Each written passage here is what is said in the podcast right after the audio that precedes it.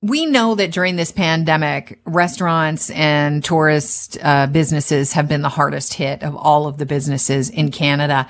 Duty-free stores depend on this industry for their survival, the industry of tourism, people traveling back and forth across that border. And so they must be pretty happy about the news that was released yesterday, although the specifics are kind of shaky here and spotty at best, that the U S, uh, Canada, land border will be uh, opening in November. Here to talk about how she feels about this, uh, Barbara Barrett, Executive Director for Frontier Duty Free. Welcome to the show. Good to have you on, Barbara. Thank you so much for having me. Barbara, when we when we organized this conversation between you and myself, it was uh, yesterday afternoon uh, before the announcement was made, and you had written to the Prime Minister asking for a few things. Do you want to run down Um, first of all, how you feel, your reaction to the news today, and also what you've been asking for? Uh, well, it feels a little bit like my birthday uh, that I've been waiting for for twenty months. So um, it, it is great news. Uh, we'll we'll start there. We are, uh, as you know, we are an export only industry who depends solely on the ability uh, for people to travel across that land border to the United States. Um, so although Americans have been allowed to come up since August ninth, um, we were still uh, eighty percent down uh, in in um, in sales compared to pre-pandemic. So uh, the news that Canadians, uh, fully vaccinated Canadians, are going to be allowed to go uh, down to the States across the land border is huge news for us. Uh, so we'll start with the positive. We're very, very happy about that. Um, but that doesn't mean that the floodgate opens uh, and that we are suddenly going to be back to one hundred percent of what we were uh, at, at pre, pre-pandemic. Uh, we have a long road of recovery ahead. Uh, we've missed two summers. We've missed two falls. Um, so we we still need support uh, from, from the government. Um, and uh Uh, we, we've survived this far with the supports, but they've they've uh, started winding down. Uh, so we still have a ways to go and still require support. Can I just interject something that I was shocked at learning? Because sure. I think a lot of people, and this will really punctuate, you know, the situation that you're in and, and duty-free owners are in, that uh, small independent, these are owned by small independent like families. This is not a big business that owns all of the duty free stores. I was under the impression that they were owned by, you know, one entity. Yes. Thank you for bringing that up. Um, we are thirty-three land border duty free stores across Canada uh, on the Canadian side, all independently owned, mostly family run. Uh, it's different than the uh, duty free stores that you see in the airports that are that are owned by a conglomerate that are not Canadians. All of the land border stores are Canadian owned and independently run. Even more reason that we need to support these uh, businesses when we get crossing that border. So you, yesterday you wrote to the Prime Minister. Uh, you had some recommendations. Let's run down the list.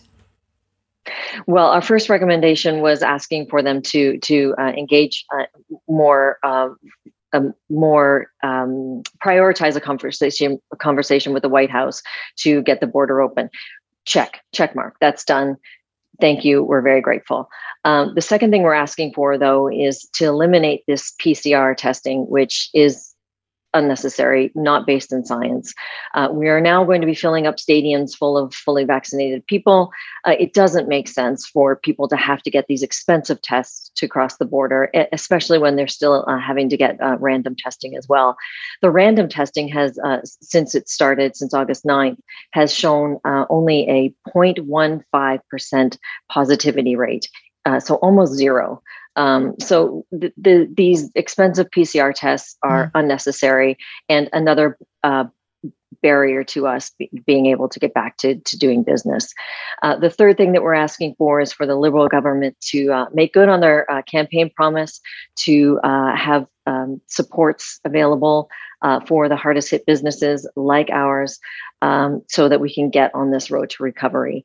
Uh, the re- rent um, subsidy and the wage subsidy were lifelines to us up to this point. They're winding those down. We need uh, supports to to get us through uh, through twenty twenty-two.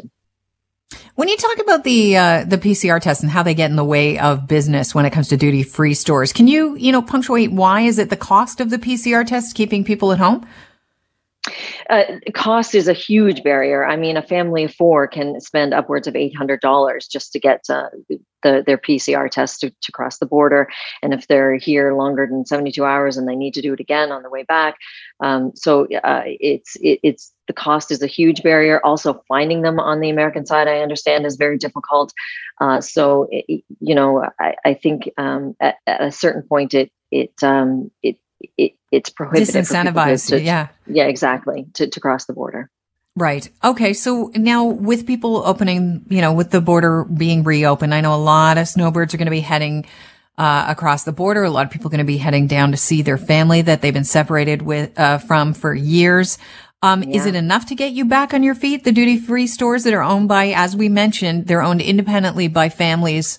Um, how much do you think this will affect your business? How much do you anticipate a, a rise in business?